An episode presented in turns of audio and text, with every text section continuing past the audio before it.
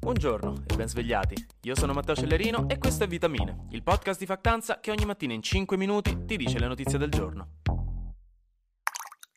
È arrivata una notiziona da Marte, e non per citare Corrado Guzzanti che Marte è fascista, no, qualcosa di molto più interessante, anche se probabilmente meno buffo. Il rover della NASA Perseverance, che da febbraio 2021 sta girando su Marte per vedere, fare esperimenti, produrre ossigeno, a quanto pare, ve ne avevo parlato settimana scorsa, bene, non sta smettendo di stupirci, perché quest'ultimo anno l'ha passato ad esplorare il cratere di un antichissimo lago su Marte, chiamato Jezero, o Jezero, non lo so, dove un bel po' di anni fa, qualche miliardo, c'era acqua. Quindi per quello lo sta esplorando, perché la verità è che siamo su Marte per cercare una cosa sola, come vostro vostro padre all'autogrill che vuole gli M&M's per il viaggio e un gratta e vinci, ma specificatamente di quelli che vincono, ed è la vita. Cerchiamo segni di vita su Marte. Nel dettaglio, in questi giorni il rover stava su una parte specifica del cratere, cioè dove un tempo c'era il delta di un fiume. Secondo gli scienziati questa zona era top per cercare la vita, e per questo sono andati lì, perché ha le condizioni perfette affinché qualche miliardino di anni fa possa essersi creata la vita. E forse ci siamo avvicinati, perché il rover ha recuperato delle rocce, le ha analizzate al volo con gli strumenti che ha e ci ha trovato sopra molecole organiche, cioè molecole che contengono carbonio e idrogeno che è la base per la vita per come la conosciamo noi.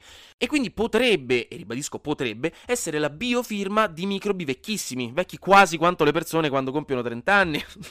Farò arrabbiare un po' di gente con questa battuta. Comunque ha trovato dei composti chimici chiamati aromatici, che sono dei buoni segnali. E inoltre l'ambiente l'intorno è anche carico di solfidi, che sono altri composti che sulla Terra si correlano alla presenza di vita. Quindi raga, bello.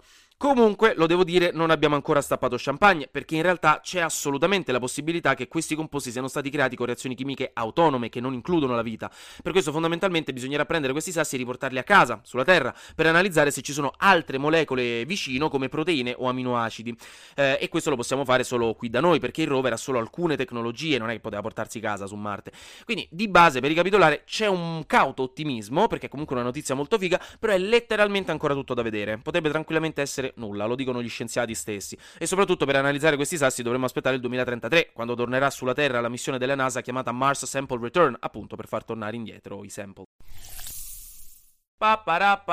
La politica! Nello specifico oggi parliamo di polemiche, perché il Parlamento europeo sti giorni se la sta prendendo con l'Ungheria, che vi ricordo è governata dal partito di estrema destra di Orban, che non si sta proprio distinguendo per essere un governo illuminato né una democrazia in salute, e tanto che già la Commissione europea ha annunciato che gli taglierà il 20% dei fondi che doveva ricevere, che sono circa 8,8 miliardi di euro, che buttali via, ma ora il Parlamento europeo ha votato positivamente per una dichiarazione, un rapporto in cui ha detto che l'Ungheria fondamentalmente non è più una democrazia, ma è considerata ormai un regime ibrido di autocrazia autocrazia elettorale, testuali parole, nonché una vera e propria minaccia sistemica ai valori europei, e su questo possiamo fare l'esempio della questione aborto, di quella dei diritti LGBTQIA, dei migranti, la corruzione, eccetera. Il Parlamento europeo poi nello specifico vuole attivare l'articolo 7 del Trattato dell'Unione Europea per limitare alcuni diritti politici dell'Ungheria all'interno dell'UE, come per esempio il diritto di voto al Consiglio Europeo. Questa come misura per rimettere le cose un po' in carreggiata, perché non si può soprassedere. Bene, le varie proposte del Parlamento Europeo non le hanno votate né Fratelli d'Italia né la Lega, che sono rinomatamente molto amiche dell'Ungheria e di Orban. E gli altri partiti lo hanno fatto notare, ricordando come non sia proprio una buona immagine quella di accostarsi a un paese così indietro per quanto riguarda democrazia, diritti civili e trasparenza politica. La ciliegina sulla torta della polemichetta all'italiana l'ha messa invece Giorgia Meloni, che per qualche motivo ieri a Genova ha dichiarato che come premier non vuole togliere il diritto all'aborto, ma vuole introdurre per le donne il diritto a non abortire cosa che ha fatto alzare qualche sopracciglio, visto che l'ultima volta che è stato controllato era nelle Marche che l'amministrazione di Fratelli d'Italia stava rendendo da tempo quasi impossibile accedere ai servizi di interruzione di gravidanza, in una specie di prova regionale che potrebbe essere allargata ad altri territori. Quindi ecco, ha lasciato un po' interdetti gli addetti ai lavori.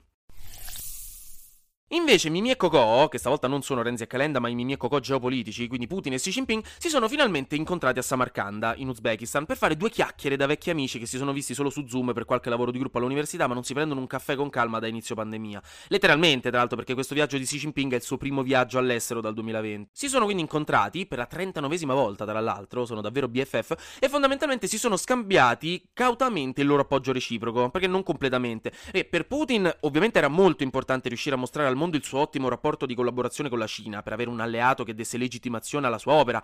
E di base c'è, ma la Cina, come sempre, si è tenuta ambigua, perché si è parlato di sostegno reciproco per creare un nuovo ordine mondiale che non sia solo occidentale ma multipolare, diciamo per permettere a Cina e Russia di svolgere insieme un ruolo di primo piano nel mondo. E Putin ha dichiarato il suo sostegno alla questione della Cina unica, quindi sul fatto che Taiwan appartiene alla Cina, punto. Ma dall'altra parte Xi Jinping ha ammesso che la Cina è un po' preoccupata per l'Ucraina. Ha ammesso a voce alta le differenze di vedute su alcune cose che sta facendo la Russia, specialmente in Ucraina, e anche Putin ne ha preso atto, pur però non criticando mai apertamente l'operato del Cremlino, né mai definendo quello che sta facendo la Russia in Ucraina un'aggressione, una guerra.